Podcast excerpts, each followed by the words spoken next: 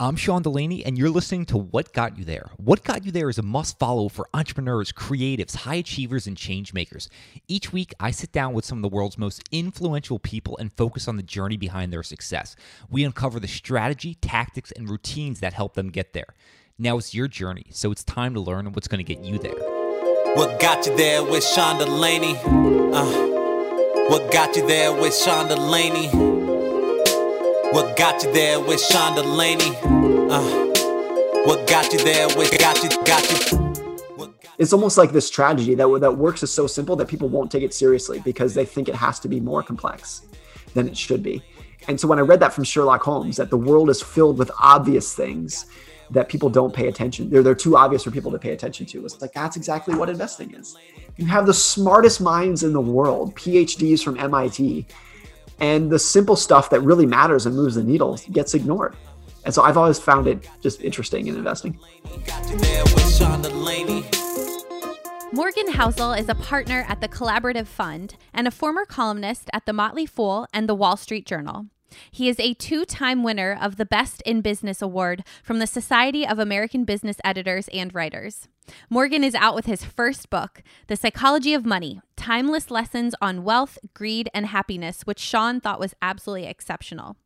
In it, Housel shares 19 stories exploring the strange ways people think about money and teaches you how to make better sense of one of life's most important topics.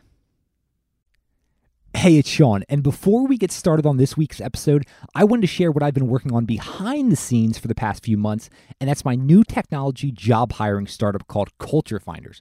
Culture Finders is here to save the millions of people from working in jobs they hate and dread going to every day. If you've ever been in a job you can't stand or hired someone who looked great on their resume but turned out not to be great and destructive to your company's culture, then listen up because Culture Finders is for you. Culture Finders is a technology backed talent matching service that connects job seekers with employers based on optimal culture matching so both parties can seamlessly merge together. When you create a profile, you'll receive your culture connection score and get matched with your dream company based on maximal compatibility and shared interest. To create your profile, all you have to do is play our fun brain games, uncover your unique personality profile, and answer a few questions. That's it. You're just a few clicks away from connecting to the opportunity that's been waiting for you. If you're a job seeker looking for that dream job or run a company who wants to save the headache of bad hires, head to culturefinders.com to get set up with your culture connection score today. That's culturefinders.com. For all the coffee lovers out there, listen up. I'm crazy about the coffee I fuel my body with, and that's why I'm always grabbing a bottle of super coffee from Kitu Life. Super Coffee has something to satisfy every coffee drinker's needs. Check out their brand new pods for the quick pick me up that are filled with vitamins and antioxidants. Before every podcast, I fill up on their super espresso, and my wife and I are borderline obsessed with their plant based coconut mocha super coffee cold brew, which has 10 grams of protein, no added sugar, and is keto friendly. I love the coffee and the Three Brothers so much that started this company. That's why I became an early investor. There's a reason they just got ranked number 18 on Inc. 5000's fastest growing companies. So if you want to check out what they've got going on, head to drinksupercoffee.com and see what everyone's talking about. Morgan, welcome to What Got You There. How are you doing today? Thank you so much for having me. I'm doing well. How are you? I'm doing really well. I mean, this is a hectic time for you. The Psychology of Money, your first book coming out. What's it like, just the, the preparation, the final few weeks before it releases? What's interesting about a book is, you know, I've, I've, I've written online full time for 13 years. I've published, uh, I think, something like 4 million words online. But if you take those words and you put them in between two pieces of cardboard, people suddenly take them much more seriously. It's like it's a much different thing. And of course, like a book is a different, a different thing. A book is not just a collection of blog posts. You can go deeper into a topic. You can, you know, uh, people's attention span on a blog is very, very short. On a book, they'll give you a little bit more leeway to tell a longer story and whatnot. Um, what's also interesting about the book is that some people might notice this, but on a lot of my blogs, even a, a week after I publish them, I'll go back and change things just because I'll, I'll wake up in the middle of the night and say, oh, I could have I could have added this other example. I could have changed a sentence. Or sometimes I'll just read a paragraph and say, oh, that's that's not written very well. Let me change that. But a book is done. It goes to the printer. You ain't ever changing it. Forever hold your peace. You know, it's so there's there's some like fear in that. The other thing is if you write a bad blog post, post, and everyone does. then uh, you know it's fine. There's there's the next week. There's the next blog post. You can just put it behind you and go. But if you write a bad book, that's out there. Yeah. It's that's it's printed. It's your relatives are going to read it. So there's like the book. The stakes for a book are just higher. So where's the confidence level right now in the book? I feel I feel pretty. Look, I feel like I gave it. I, I, did my best. And there's always going to say, just like I was saying before, I opened a copy of it two days ago, just to a random page, and I started reading a paragraph, and I thought, oh, that paragraph was so poorly written. I could have done so. So I just closed it and said, I'm not going to look at it anymore. I'm not going to, I'm not, I'm not going to, like, it's done. What's out there is what's out there. I, I feel like I gave it a really good effort. I used a lot of, you know, the, the biggest things that I've learned in the last 13 years of doing this to put it in there. So I, I feel good about it. Um, but but like the truth too is that books are like seed stage startups. Um, 99% of them don't work. They just don't they just don't catch traction and 1% of them like completely blow the lights out. So if you just think about those odds going into it, the odds are severely stacked against you. So you can hope for the best, but you have to assume that you know the baseline assumption that every author should have is that it's going to flop. yeah, no, it, it's always fun when when there's a writer and I'm, I'm intrigued by their articles for a number of years and they're coming out with a book. I mean, my expectations were through the roof for this, and so you absolutely delivered. So I'm really appreciative of that, and I know the amount of feedback you've gotten so far has just been tremendous. So I, I'm just happy for your success thus far, and we're going to dive into the book. But I would love even just knowing earlier on, right? Like we know what Morgan Housel is like today. What's a sentence that your family or friends would have used to describe you growing up, maybe teenage years? Oh, um, well, you know, my, my teenage years were interesting because I, I've, I've, written, I've written a little bit about this, but I, haven't gone into detail too much about it online. But I, I, effectively didn't go to high school. I effectively, I really have no high school education. I grew up ski racing in Lake Tahoe, and I did an independent study program throughout my high school years um, that got me a high school diploma. I'll say diploma in air quotes because I, re- I did nothing for it. I did nothing. I did it was like I took a couple tests that showed that I could like add single digit numbers, and they said, "Here's a diploma, go away." So I basically had an eighth grade education, had no high school education whatsoever, and then went to college. And I was able to do that not because I was so smart that I that I could go to college. It was I had to start when I was 19 or 20. I had to start back at eighth grade level, like eighth grade math kind of thing.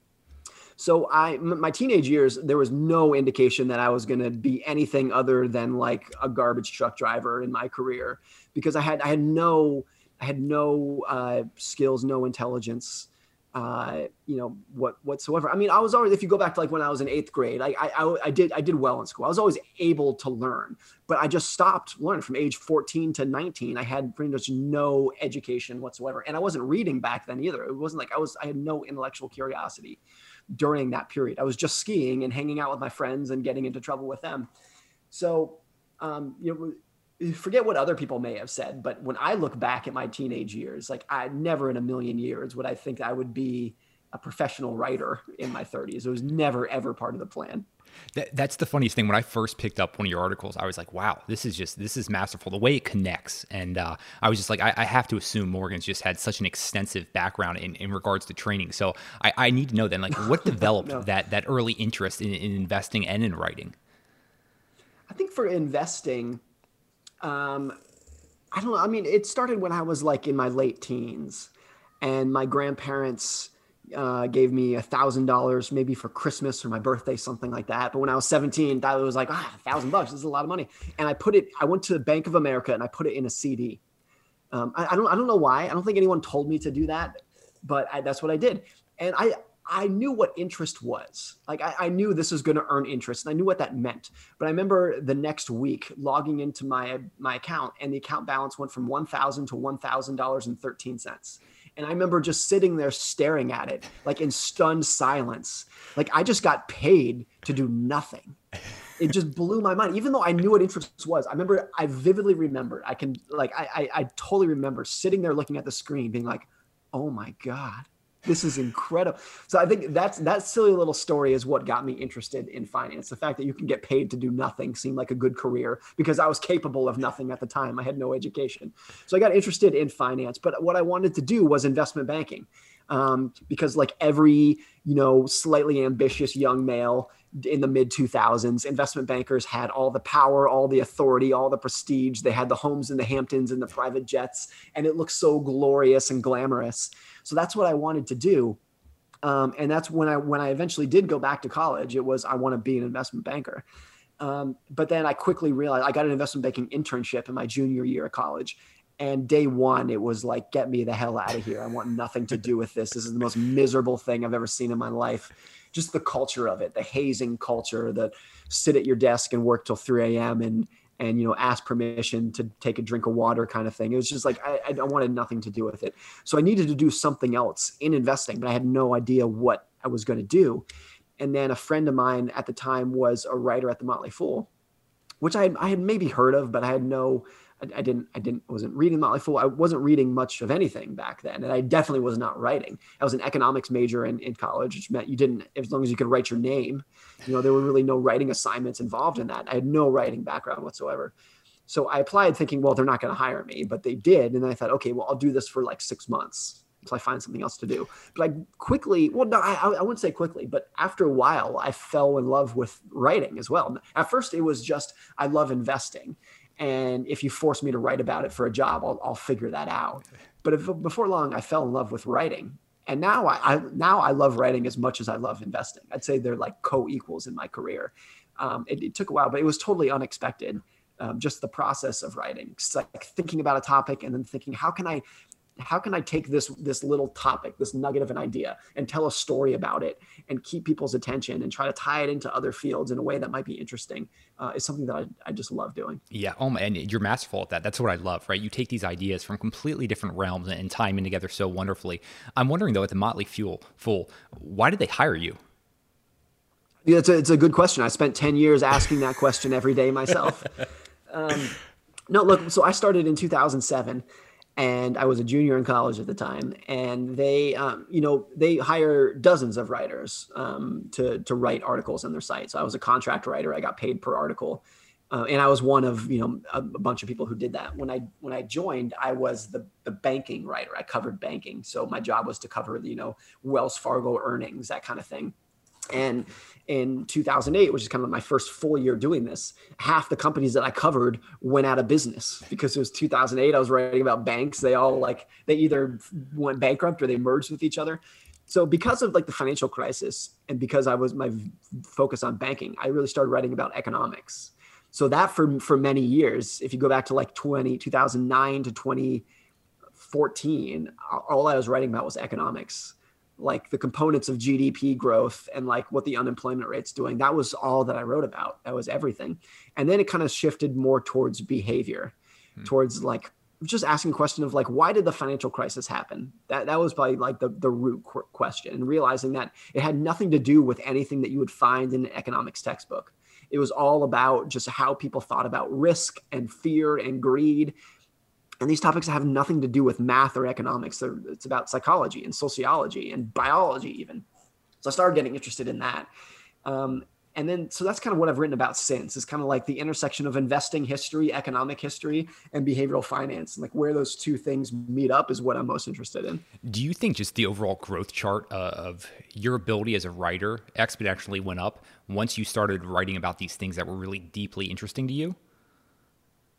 I don't. I don't it's it's hard. There's sometimes, I mean, I, I think this is true for for any writer, even the best writer in the world. If you're writing 50 articles a year, there's only going to be three to maybe 10 of them that you feel really good about. That's always going to be the case. So if I think about like exponential growth of of writing, I don't I don't know if that exists for anyone hmm. because the best writers in the world will most of the time write things that are not very good. That's hmm. always going to be true. There's no false modesty in that. That's just like the way that it works. Um, so there are times when I look back at things that I wrote a month ago and I'm like, ah, oh, that was that was garbage. And then there's times I look back at things that I wrote 10 years ago. I'm like, that was really good. So it's hard to it's hard for me to track like the growth. It's not like in you know in sports or something where you you can measure like with statistics how you've done over time. Writing since writing is an art, and because it's an art, what is good to one person is going to be garbage to another. So it's hard to measure how you've done over time. Yeah, if you were looking back all your articles, is there one you're most proud of that, that you feel internally is just your best work thus far? I think there's two that stick out, and they're both kind of personal stories. One was an article I wrote in 2017 called "Overcoming Your Demons," which was uh, an article about I've grew I grew up and I still have, although I'm able to control it now, a pretty severe stutter when I speak. And when I was when I was young, it was debilitating. I could barely talk. Um, it wasn't until I was in my mid to late 20s that I felt like um, I had some control over it. It wasn't until I was in my early 30s. I'm 36 now, and it wasn't until like the last five years that I felt like I've gotten control over my stutter. And it's not that it's gone; it's just you learn how to how to deal with it. So I wrote about that whole journey in an article that was really meaningful to me because for my whole life, going back to when I was a child, I dealt with stuttering by just pretending it didn't exist and sticking my head in the sand. And it was the first time writing that article that I just like laid the whole story out there. And people, I, I think other people like personal stories, particularly personal stories about challenges, because everyone's got challenges and most people try to hide them and cover them up. So if you could be public about your challenges and cover about your your faults, um, I think people like that. They like the open honesty because everyone is struggling, but everyone puts on this facade of, oh, I'm doing great and everything's yeah. everything's perfect. So that, that was meaningful to me. And then the other was fairly recently. It was uh, know, two or three months ago in an article called "The Three Sides of Risk." Which is a story about I, I mentioned growing up ski racing as I was a teenager, and uh, two of my best friends were killed in an avalanche when we were skiing, and I was, I was with them the whole the whole day when, when they died. So I wrote about that whole experience and what it taught me about risk and i tied it back to in how to think about risk and investing mm-hmm. just like thinking about tail risks thinking about the the crazy one in a million events that really move the needle in life. So those two articles stick out because they were both deeply personal. It wasn't like oh i'm going to do some research you know historical research about a topic and whatnot. It was that was just i'm going to sit down and spill my guts from the heart about two really challenging things that i dealt with uh, so those were personally meaningful to me. Yeah, I mean, both of those absolutely unbelievable. I remember reading "Overcoming Your Demons" and both these articles actually it, it immediately had me take action. I picked up the phone call, called some people, and then it just made me think so deeply about certain things I've struggled with, dealt with. So, yeah, I mean, you absolutely connected there. We'll make sure those are linked up in the show notes. But I, am even just so impressed, right? Like, you're only 13 years into this, and you're like a masterful writer. So, like, what were you doing early in your career just to speed up that learning curve, even? Well, uh, I mean, first, thanks. Um, and if you go back to my days at the Motley Fool, particularly the early years, 2007 to 2015 or so, I was writing like three articles per day, every day, without skipping a single day. And I was paid per article, so if I skipped a day, like I wasn't getting paid. Like I was really, I, it was just the volume. It was it was the volume game. Um, and so when you're writing that much, in, in a lot of ways, I go, I look back at a lot of those articles and they're and they're junk because I I only had 30 minutes to think about them from the time I came up with the idea to the time it was published. I was just like smashing it out as quickly as I could. But that much that much practice, I think, is is really important. If you do, if you write three articles a day for five years, anyone will gain some sort of of you'll you'll, you'll improve if you're doing anything that much. So I think just the amount of just that volume game was was really helpful but then on the flip side of that, like the polar opposite of that is this was at when I was still at the Motley Fool, I convinced them to let me write way, way less. Like my pitch was, I was talking to someone the other day about this. My pitch was like, hey, what if I write 75% less, but you still pay me the same? and, and, and, and it worked. It, it, it, like, it totally worked out because that let me slow down and think about things, write longer articles, more thoughtful articles where I could do a lot of research about it that I just didn't have time to do in the past when I was on the volume game. So that was really important as well in terms of like, hey, I, I, have, I have no pressure to, you know, just get numbers on the board in terms of the number of articles that I wrote. So how if, if I'm going to write one article this week, how can I think you know slow down think about it do a bunch more research on it so those two things like the polar opposite of like being forced to just write like like an animal for years and then having the opportunity to slow down and think about it. The two ends of that were really important. Is that how you pitch, pitched that at the time at the Motley Fool? Just saying, if, if yes. I'm able to slow, okay. I was going to say, like I was, the, I was, I was texting with my old boss, who I'm still really good friends with, and we were talking about that phone call. Just like two days ago, we were talking about it, um, and he bought onto the idea right away. My pitch was like, if I slow down, I'll write better things. So I'm not going to be writing as much, but what I do write will be better and he he he and he, he bought that. So that that was a really important shift in my in my whole career. Like if that hadn't happened, I would still be on the volume game. So what do you think was, your comparative really advantage is? I mean, I, I, read all your work and I've got a few ideas, but I, would love to hear you just self-assess that. I don't think any writer has a comparative advantage because it's an it's an art. And then so like look, it seems like you are complimentary of what I write, but there I know there are a lot of people who would be genuine in their criticisms. And that's of course that's going to be the case because it's an art. That's this is not math where it's like, you know, I, I discovered E equals MC squared and everyone agrees on the numbers. This is it's all an art. So what some people like, other people don't. And of course, if you are active on Twitter, people will tell you in very clear terms when they don't like what you've written. so I like the, the feedback is always is always there. But if there is any comparative ad- advantage that I have is that, is that this is all I do. It's 100% of what I do. I, even though I work at Collaborative Fund, I'm not active on the investing side at all. All I do is write and speak. That's it. And then so I think most bloggers do it as a hobby in addition to their day mm-hmm. job. But since I can wake up every single day thinking about what I'm going to write next, it just there's more bandwidth to focus on it. Hmm. That, that is interesting. So yeah, I mean, I don't, I don't want to be overly complimentary, and uh, definitely have come across things where it's like, huh, okay, but yeah, overall, I mean, I'm just thoroughly impressed. So that's why I wanted to say that. So you start well, the book off uh, and with a, with a quote from Sherlock Holmes, and I'm just an, an avid reader of Sherlock Holmes, huge fan of him, and it's the world is full of obvious things which nobody by any chance ever observes. And I'm curious why you included this quote because to me that was that's what investing is. Investing is really simple. It's not difficult at all. If you spend less money than you make save the difference invest in a low in a diversified low cost portfolio and be patient that's 90% of finance. Hmm. that's 90% that's that's what you need to know. Even for professionals amateurs it doesn't matter. that's 90% of finance. But i think that's too simple. It's too basic for people to pay attention to they want to the other or even if they know that's 90% they're going to focus all of their attention on the other 10% the the more complex strategies and whatnot.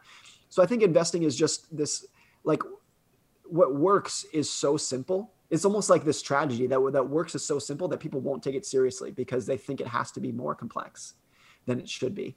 And so when i read that from sherlock holmes that the world is filled with obvious things that people don't pay attention they're, they're too obvious for people to pay attention to it's like that's exactly what investing yeah. is you have the smartest minds in the world, PhDs from MIT, and the simple stuff that really matters and moves the needle gets ignored. And so I've always found it just interesting in investing. Yeah, you bring up an, an, unbelievable story that really ties this in, and I'm pretty sure her last name is Goner. Is it Grace Goner? Is that how you pronounce it? Yes. Oh, yeah. so I mean that that's just a wonderful story. Can you just give like a little bit of context to that, and and then we can dive into it a little bit more? Grace Groner was um, uh, a, a, woman who was born on a farm outside of Chicago in 1910. And she had a really difficult life. She was orphaned as a child. She never married. She never had kids. She lived alone in a one room shack her entire life. She worked as a secretary for all of her entire career. She was, like, by all accounts, people who know her, she was a lovely lady, but she just had this very understated, simple, basic, kind of sad, lonely life. And when she died, she died in 2010. She was 100 years old and when she died, everyone who knew her was shocked to learn that she left $7 million to charity. And people said, like, how did this widowed, uh, you know, unmarried secretary who just lived in a shack by herself, where did she get $7 million? And when they dug through her papers, they realized that all she did was she took what little savings she had from her career as a secretary, she invested it in stocks and she left it alone for 70 years. And that, that was it. There was no other, there's nothing more complicated than it, than that. That was, that was it and you know what the skill that she had was patience. That was all she had. She didn't work at Goldman Sachs. She didn't go to Harvard Business School. She wasn't following the CAPE ratio, like none of that. She, all she had was patience, and that was all that mattered. You don't need anything else. You don't need any of the fancy stuff if you have that level of patience to where you can be frugal and, and invest consistently for 70 years. If you have that, nothing else is going to move the needle. Yes. so, so that's I, I open the book with that story because it's like I also point out that there's no other industry where that's the case, where someone with no education, no background can vastly can do so well, while people who have the best educations, the best backgrounds can go bankrupt. Like as Grace Groner was be, becoming, you know, almost a decamillionaire, long-term capital management went bankrupt during a bull market. Like there's no other industry where those things are even possible. And I think the reason that it's possible is because what matters in investing, what actually moves the needle, is not how smart you are, it's it's how you behave. It's whether you have the patience and the ability to manage greed and fear. Um, that's what really moves the needle in investing. Yeah, no, I absolutely love that story. I mean, it, the story is making me think different, right? Like it's it's this simple idea, and it's oh, that was so obvious. So I'm always just curious when, when you're writing this book, you're writing an article. What are you trying to do for the reader? I'm just I, I I think it's that's an interesting way you phrase it because I'm not I'm not trying to do anything for the reader. I I, I like this idea of selfish writing, yeah. which is when I write, I'm doing it for me. I'm doing, and I don't feel guilty about my selfishness. I want to write about a topic that I think is interesting. I want to find a story that I think is interesting, and I want to write it in a way that I like and screw everyone else. But but here, but there's actually like so it's a selfish process, but I think it's it actually works for a larger audience because if I like something, the odds are that other people might as well. And I think writers get into trouble where they they start out with a process of thinking, what will other people like? like who is my audience? What are they going to like? How can i get their attention?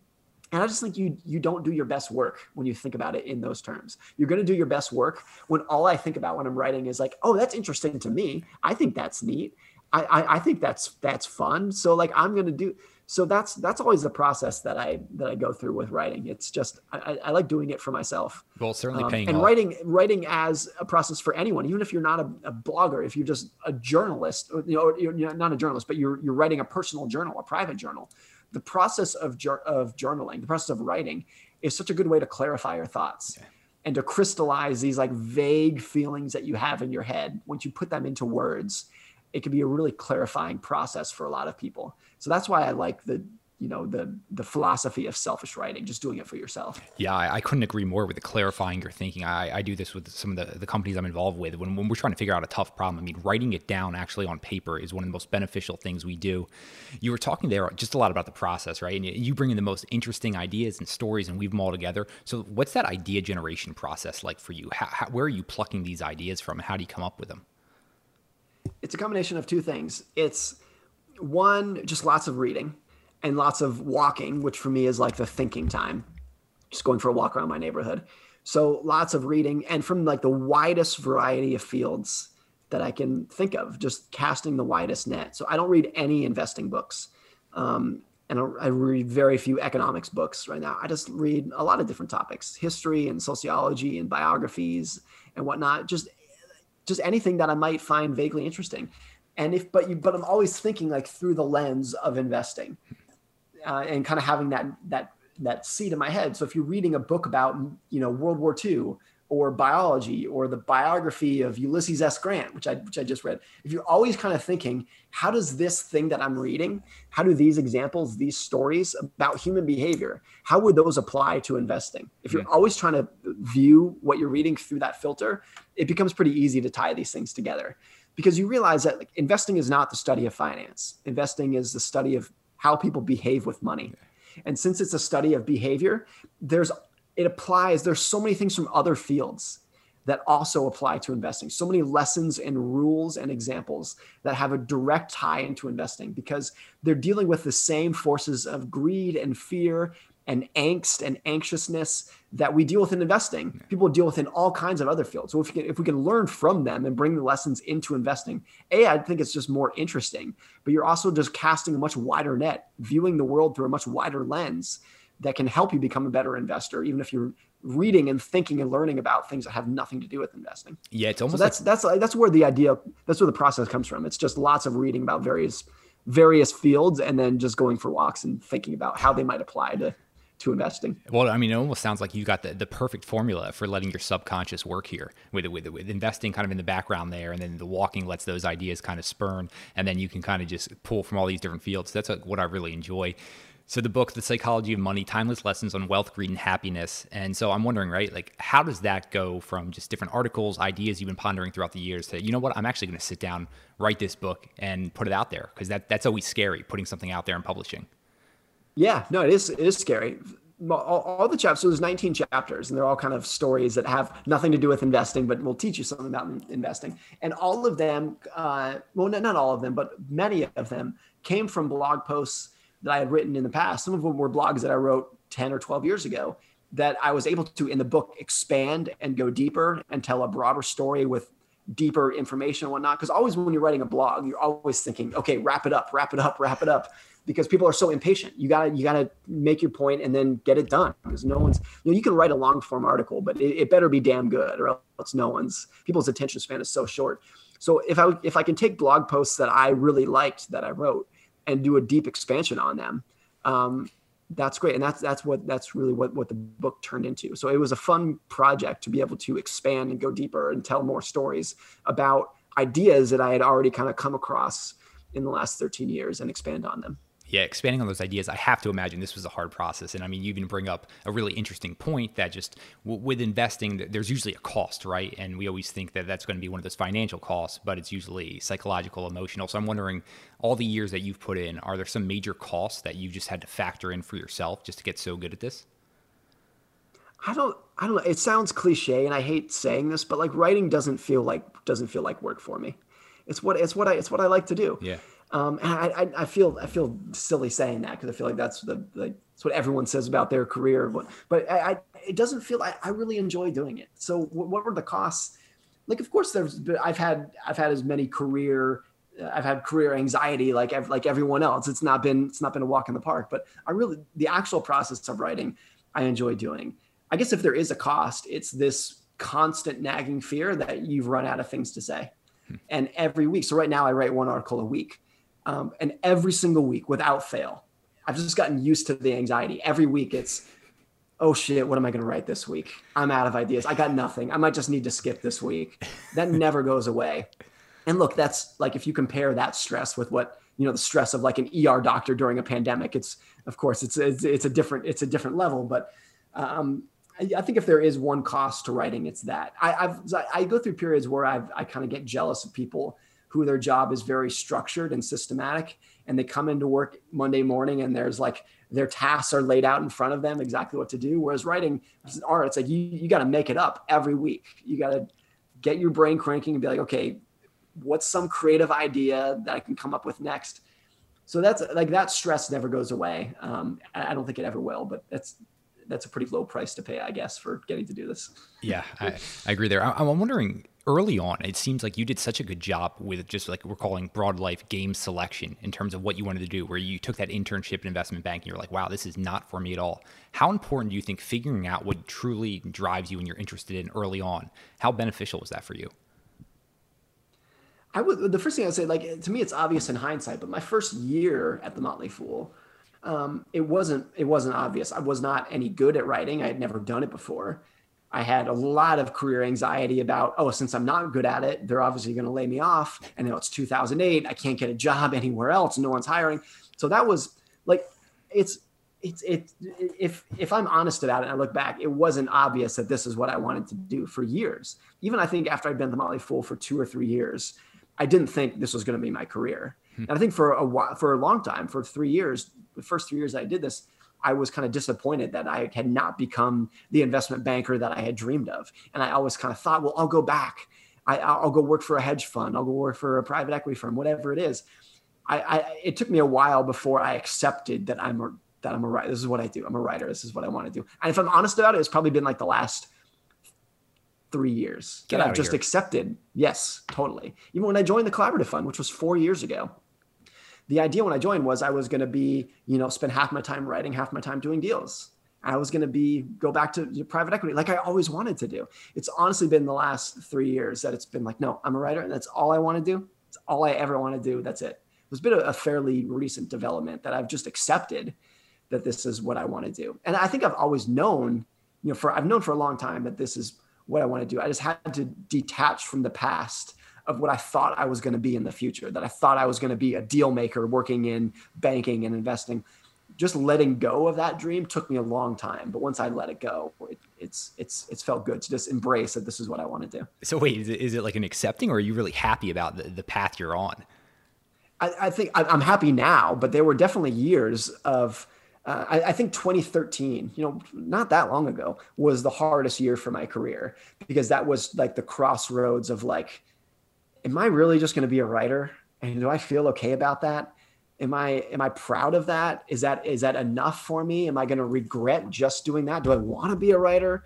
That it was really tough for me. I actually started on the path of getting my C uh, my um, my uh, CFA, um, um, C- CFP, excuse me uh, I started on that path because I was like, I, I don't want to be a writer. I got to go do something useful. I need some initials after my name that show that I can like do something in life. So started on that path. I didn't complete it, but that was it was really that was a really tough time of like trying to figure out what i'm to do next man I, i'm so happy you, you stayed on the path though uh, you were mentioning a little while ago about when, when you write it's selfish right so with, with the book the psychology of money what, what was going through your head when you're writing this because initially i'm thinking like what is what does morgan want the listeners or the readers to get out of this book but i guess what did you want to get out of that book one of the main things that i wanted when i set out writing this was so I, I, I read a lot but I rarely finish books. Maybe like one in ten books do right I finish, like read to the last page. Most people are. That's the huge majority of readers.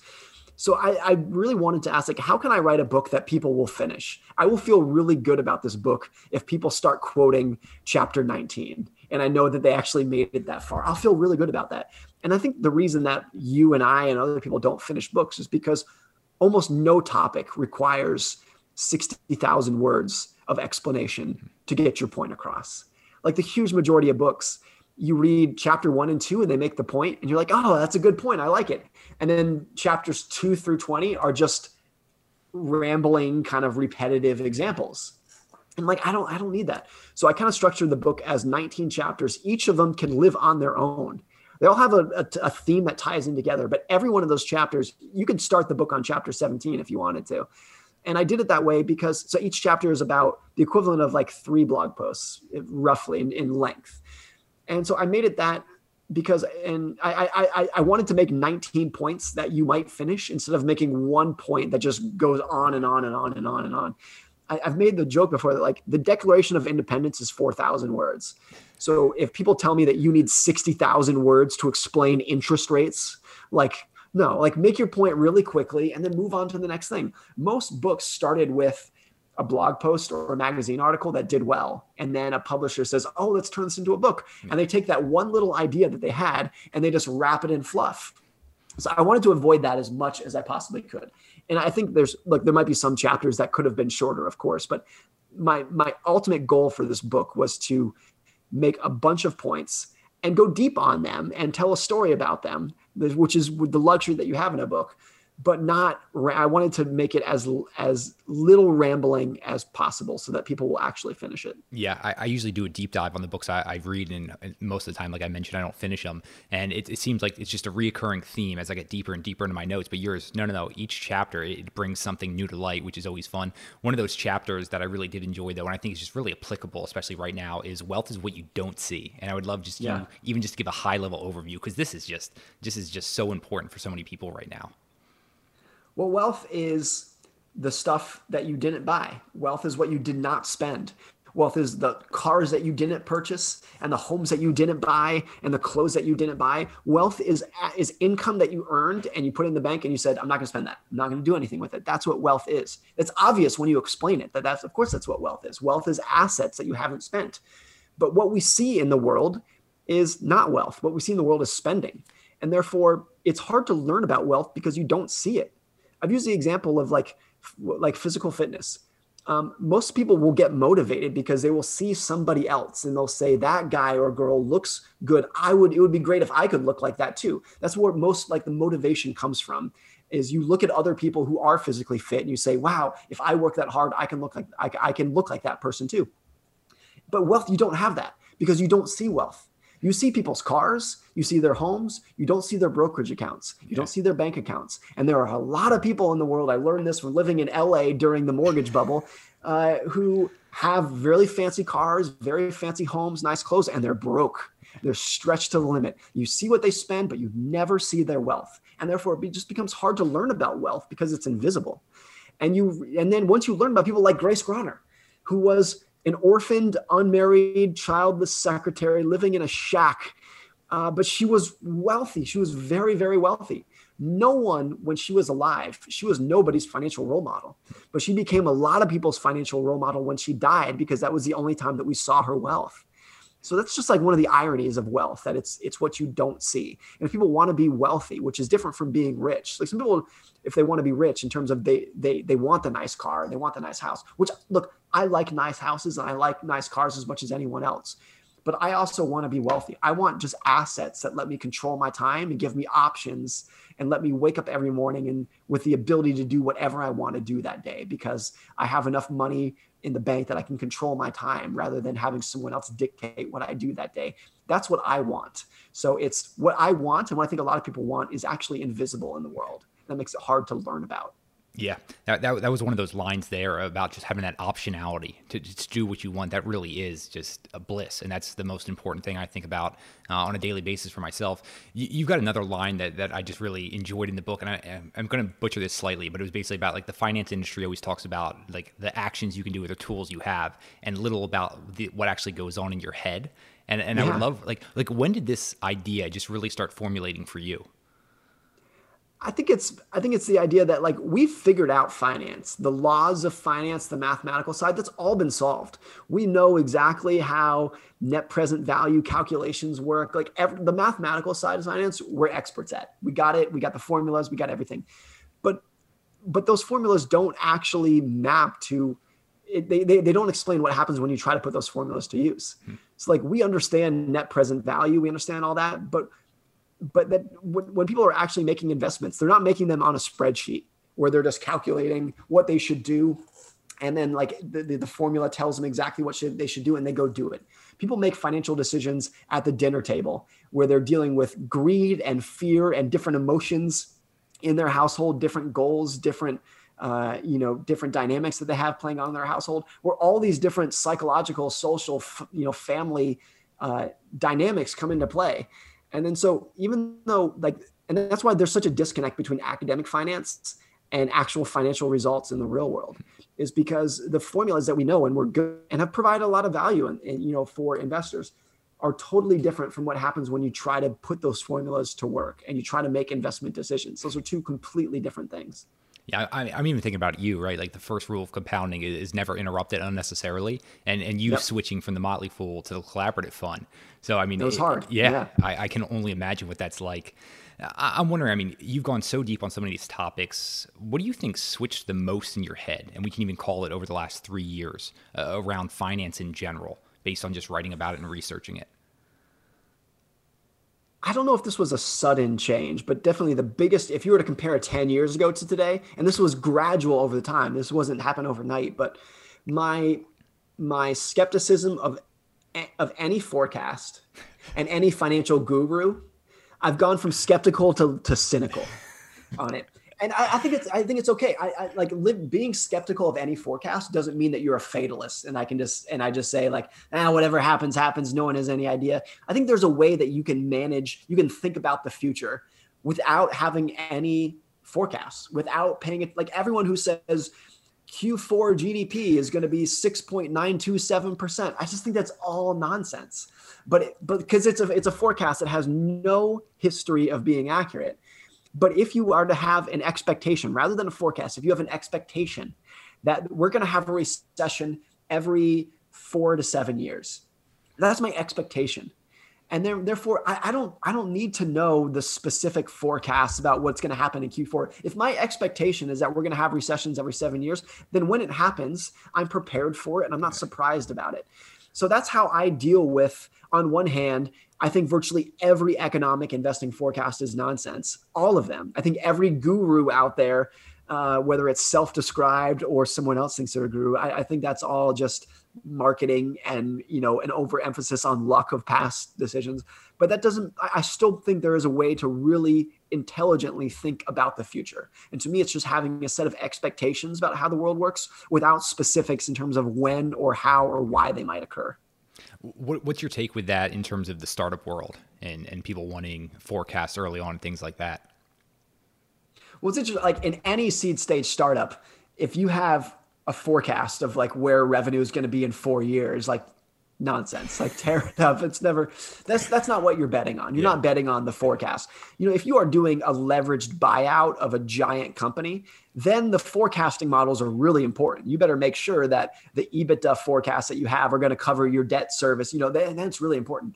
But in seed stage startups that's not what you're that's not what you're betting on. You're betting on human potential um, you know fr- from from you know from there. So that's but seed stage investing too is also the kind of thing where if you make 50 investments you know that 30 of them are going to fail and one or two of them might do extremely well. That's kind of the model of how of, of, of how it works. So it kind of forces you to have an expectation of failure as just like a baseline scenario. Yeah, I, I like that approach. Of the expectation. It's funny. I'm, I'm, involved in the startup world, and anytime there's an investor wanting some methodical, just just forecast breakdown, we know that's just not going to be a good fit because he just doesn't know just what he's talking about. Yeah. You, you, were mentioning right. kind of the, the, 19 different chapters, and, and you can pick them up and, and go and read whenever. What do you think is going to be the chapter that maybe might not get the most play or talk about, but you just think people need to re-explore and go a little deeper on?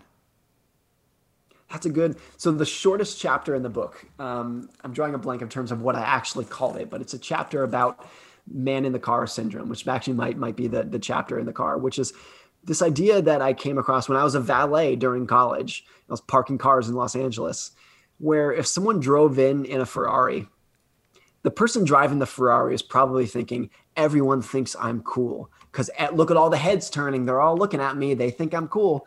But actually, the people who are looking at the Ferrari didn't care about the driver.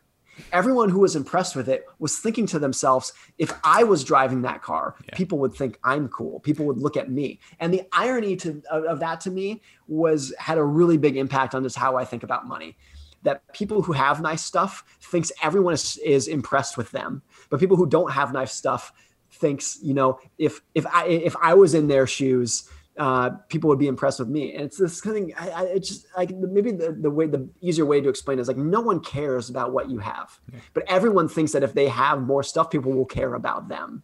And once you get a hold of that irony, to me, it kind of shifted financial goals of like, what do I actually want? And look, I love I love sports cars. I love nice homes, like et cetera, et cetera. This is not an argument to live like a monk, but to me, it's just like what do you what actually makes people happy in life? What, what is actually going to be a way that you can use your money to live a better life?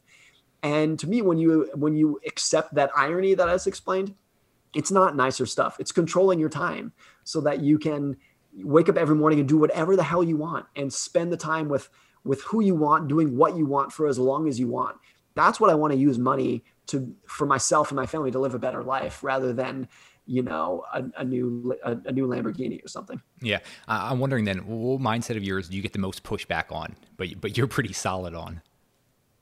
I think so. I'm I'm pretty open that you know I dollar cost average into index funds with my with my finances. So I get a lot of pushback from active investors on that approach. But I am not a passive zealot at all. Yeah. I'm not, you know, and there there are people some some people who are. Some people will will say if you are an if you are investing in active funds, you're you're an idiot and you're just subsidizing the manager's fee, et cetera, et cetera. I'm not. I'm not that. It's just for my personal finances I know that if I dollar cost average into Vanguard funds for the next 30 years and I never sell, I'm going to meet every financial goal that I have for my family. So for me, it's like, why I, don't want to do, don't, I don't want to do anything else. And I want to use the bandwidth that I save from not having to be an active investor to go think about my writing, what I'm going to write about next. That's what I want to spend my time doing. So for me, it works. But I know there's a lot of other people for whom could not look themselves in the mirror in the morning if they were not trying harder with their investments than I do. So I, it works for other people. And of course, there are going to be smart investors who can outperform over time. It's going to be hard. It should be hard. You shouldn't have more than 10% of managers who try to beat the market actually do it. That's how it should be.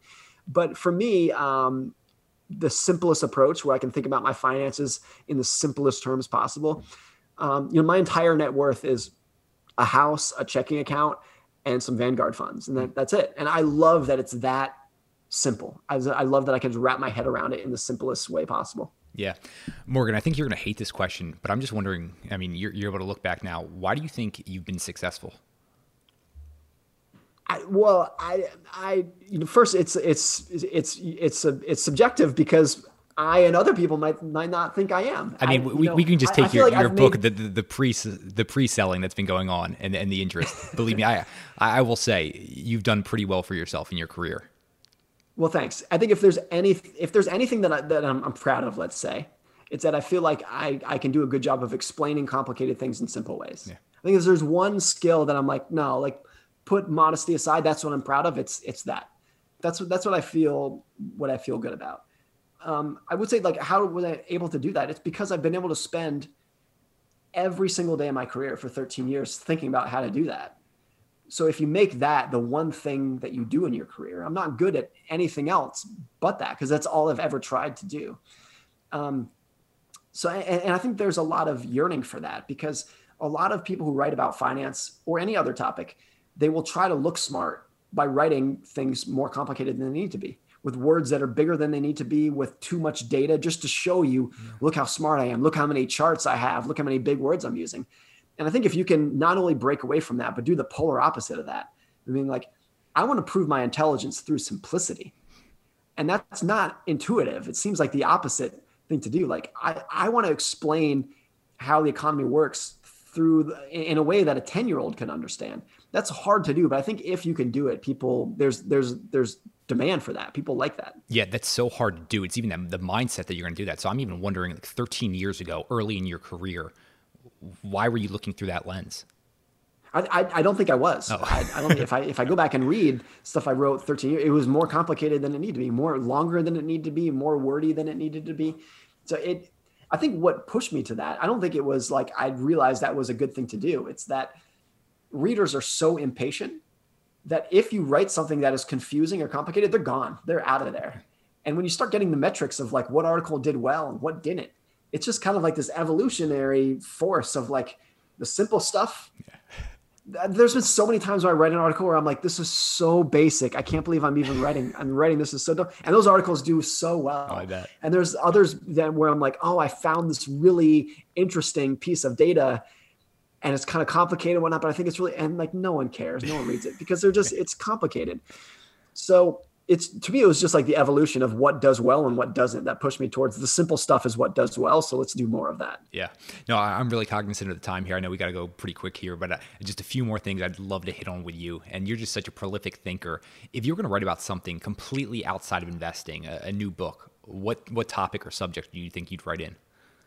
Well, I, I actually have a book number two, kind of like I haven't started writing it, but I have it kind of outlined, and I'll give you the very brief summary. It's on uh, what does not change in the world? What are the enduring characteristics of history, things that never change, that are just fundamental parts of how people think about the world, that we know since they've been around forever, they're going to be part of our future. And since they're going to be part of our future, we can latch onto them as like certainties that these c- couple of forces are going to be part of our future. Um, that's but that's that's what book number two is going to be about. What's it titled? Cockroaches and Sex. I, I, don't have a title, but let's go with that for now. Yeah, yeah it might work. No, no. Uh, one, one more thing. I, I, know you've studied so many people. If you were going to write a biography, who would you write it on? Oh, good question. Um, I mean, it might be cliche too, but I would probably say Charlie Munger, just yeah. because I think. I mean, that's that's such a boring answer. Like ninety percent of people in my field would give that answer, but I, I I still think he's the most interesting man of our time not just because of his his success, but just how he thinks about the world and his ability to articulate how he thinks.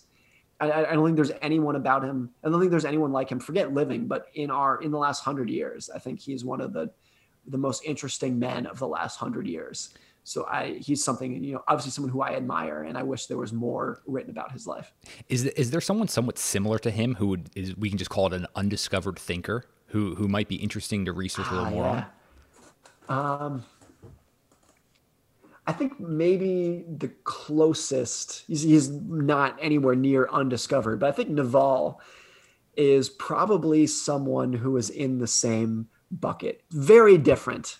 And Naval writes a lot, tweets a lot, whatnot, but I think the, the common denominator there is the ability to explain complicated things through really simple, really clear cut ways where you can explain something in one sentence and you're like, yes, that's it. That's what I've had this vague idea that other people have written books about, and you just explained it in a tweet. that's the common denominator between Munger and Naval that, that I really like. Okay, so we're going to say no Munger, no Naval. If you could sit down with anyone, dead or alive, for an evening, just dinner, interview, hanging out, enjoying their presence, who would it be? I think uh, I think it would be Franklin Roosevelt because he was front and center during what I think is the most interesting period in modern history, which was the combination Great Depression, World War II.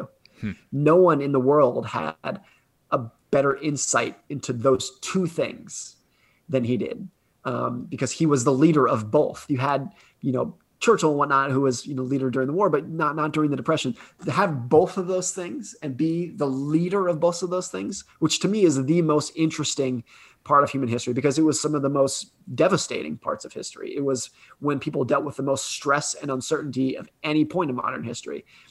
Dealing with that and uh, to, to, me would, would would would be just incredibly fascinating. Yeah, that really would be. Okay, so we're, we're going to pick up the psychology of money. We're going to be done with that. Three books, one biography, one on psychology, and then we'll just give a, a wild card. What's going to be okay. on your bookshelf? Uh, I just finished, um, and I, I, actually did finish it, the biography of, of Ulysses S. Grant by Ron Chernow, which was so fascinating. I consider myself someone who knows, who likes U.S. history, but I know so little about the Civil War. Hmm. Like to me, like a lot of people, this is unfortunate, but my, but history to me, like starts at like 1920. It's so unfortunate, but that's how it is. So there was so much I learned about the Civil War that I thought was fascinating. And Grant too, I really knew nothing about him, and he was a really fascinating guy. Um, so that I, I, thought was great. So very long book. Uh, it's you know I don't know more than a thousand pages, but it's great. Uh, psychology book. Uh, uh, what, what, what, would be what would be a good one? I've always loved Dan Gardner's book, The Science of Fear. It's not necessarily a psychology book, but it kind of fits in that realm. That was a book that really changed how I thought about the world when I read it. I first read it like 10 years ago. Think it's really well written. And there's a lot of things in there that when I read them, it was like, ah, yes, of course that's true, but I never thought about that and one wild card. Um, what's what's interesting? I, am gonna I'm gonna open up my Kindle for you right now so I can scan the last you know 20 books that I've yeah that I've that I've read. Let me while you're scanning that, how, how many are in your Kindle? It's hard to say. I, I I don't know. I don't know if there's a way to count. I'm gonna guess 200 because I, I go through periods when I, I want to read physical books and I yeah. want to read Kindle. So I, I it's not okay. So a good book that I see on Kindle. There's a book called Bubble in the Sun. That's uh, I think it was published this year. It's going oh, around. This is it's about, about the Florida yeah. land boom during the 1920s that led to the Great Depression. I thought it was so fascinating and so interesting. It's a great book. Yeah, I'm gonna have to pick that one up. Being in South Florida here, uh, right around where where Edison, Ford, and Firestone were all doing their work uh, in the winters. Yep. So Morgan, uh, really, uh, I'm so just excited, happy for you with this, uh, just because I've just been such a fan of your work. The psychology of money, timeless lessons on wealth, greed, and happiness.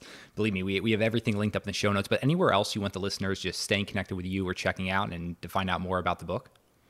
most of where I live online is Twitter. My, yeah. my handle is Morgan Housel, first and last name. That's where I spend too much of my time. Twitter is my drug of choice in life. So if it's if it's during the waking hours, I'll probably be there. Awesome. Well, Morgan Housel, I can't thank you enough for joining us on What Got You There. Thanks so much for having me. You guys made it to the end of another episode of What Got You There. I hope you guys enjoyed it. I really do appreciate you taking the time to listen all the way through. If you found value in this, the best way you can support the show is giving us a review, rating it, sharing it with your friends, and also sharing on social. I can't tell you how much I appreciate it.